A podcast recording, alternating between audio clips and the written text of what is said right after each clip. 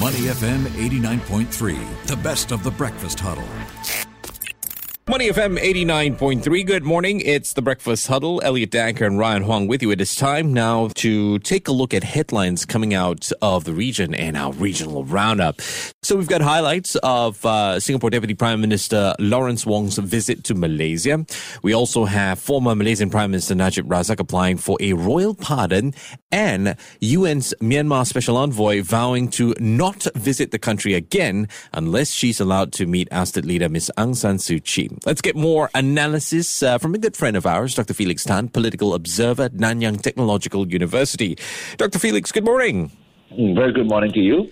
Bit of drama, bit of excitement. Let's see uh, if we can work this out. So, first, our Deputy Prime Minister, Lawrence Wong, he's also our Finance Minister in Malaysia for a four day working visit. I think today is the last day.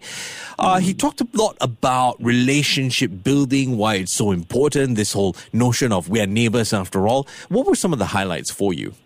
I think uh, some of the highlights really is talking about you know how to continue this good relation between the two countries. I think that is very important. But you know, by and large, I think I do believe that this visit by DPM Lawrence Wong to Malaysia is really an opportunity for him to introduce himself in person to his counterparts in Malaysia, and I think that is very very important. After all, this is all in line with preparations for Lawrence Wong to eventually take over the reins from PM Lee. And I think you will see you know, over the last couple of weeks and what you know, PM Lee has been talking about and what they have been doing, it's really passing the baton over to you know uh, Lawrence Wong. And I think this visit will serve as a good connection to establish uh, diplomatic relations and also to strengthen ties between the two countries, especially before you know uh, DPM Wong takes over the premiership. So it is not so much really the issue at hand, you know, because there are already talks ongoing, but more so about leadership transition. And I think that is much more important and symbolic in this visit.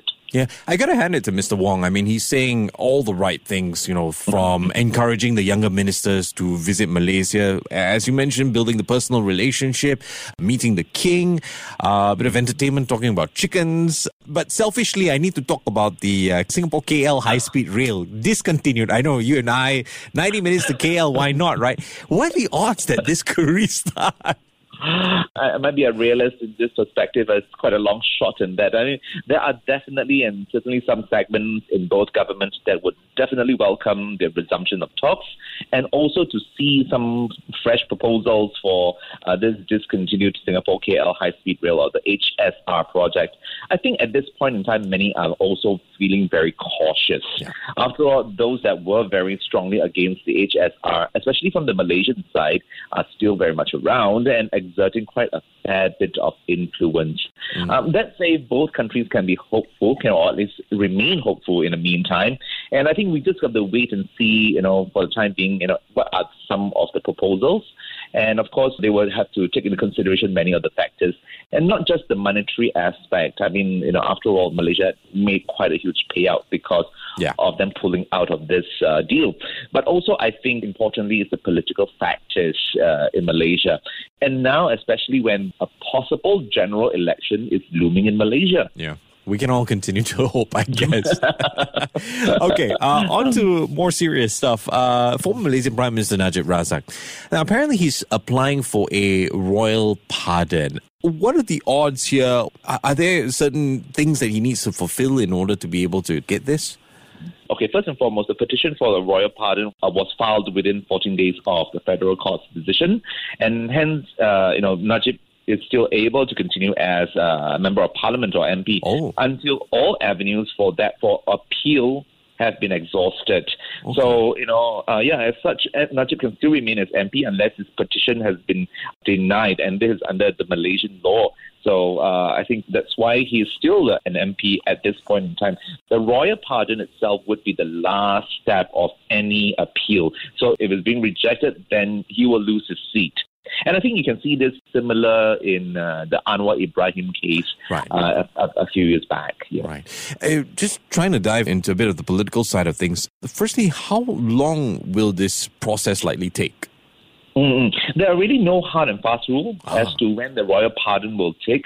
Uh, that the Sultan or the Agong simply makes the decision as to who when and how he wants to give the royal pardon. So if you look at the Anwar Ibrahim case I mentioned earlier, mm-hmm. you know, after years of serving jail time and losing his seat, Anwar Ibrahim only managed to get a royal pardon in 2018, and that was because the opposition won big time, you know, yes. in the last general promises, election. Promises, right? Correct.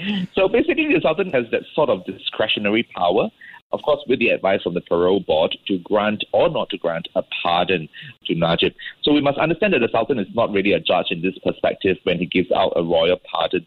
So there are really no guarantees whether, you know, or when Najib will actually get an out of jail ticket so I'm, I'm kind of, to be fair, trying to be funny here when I ask that because I'm bearing in mind the potential for an election coming up.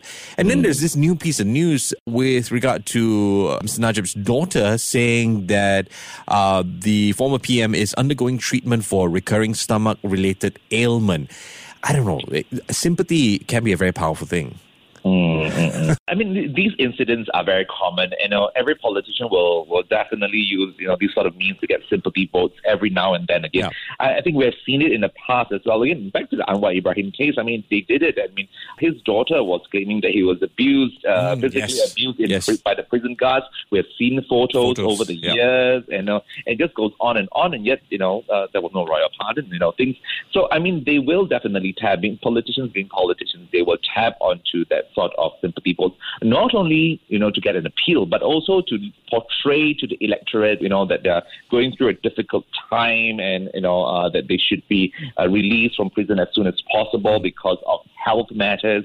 I think Najib's case is also uh, of a certain concern, not just within the political arena, but also to many Malaysians. I mean, uh, you know, at this point, I think the Sultan or, you know, the Agong would be caught in quite a bind to grant or not to grant Najib a royal pardon. I mean, uh, after all, the case of the matter is rather different from the Anwar case as well. So yeah. This time around, is siphoning, you know, the government's money, you know, so there are lots of things that he will have to consider. Yeah, Malaysians' point of view as well, right?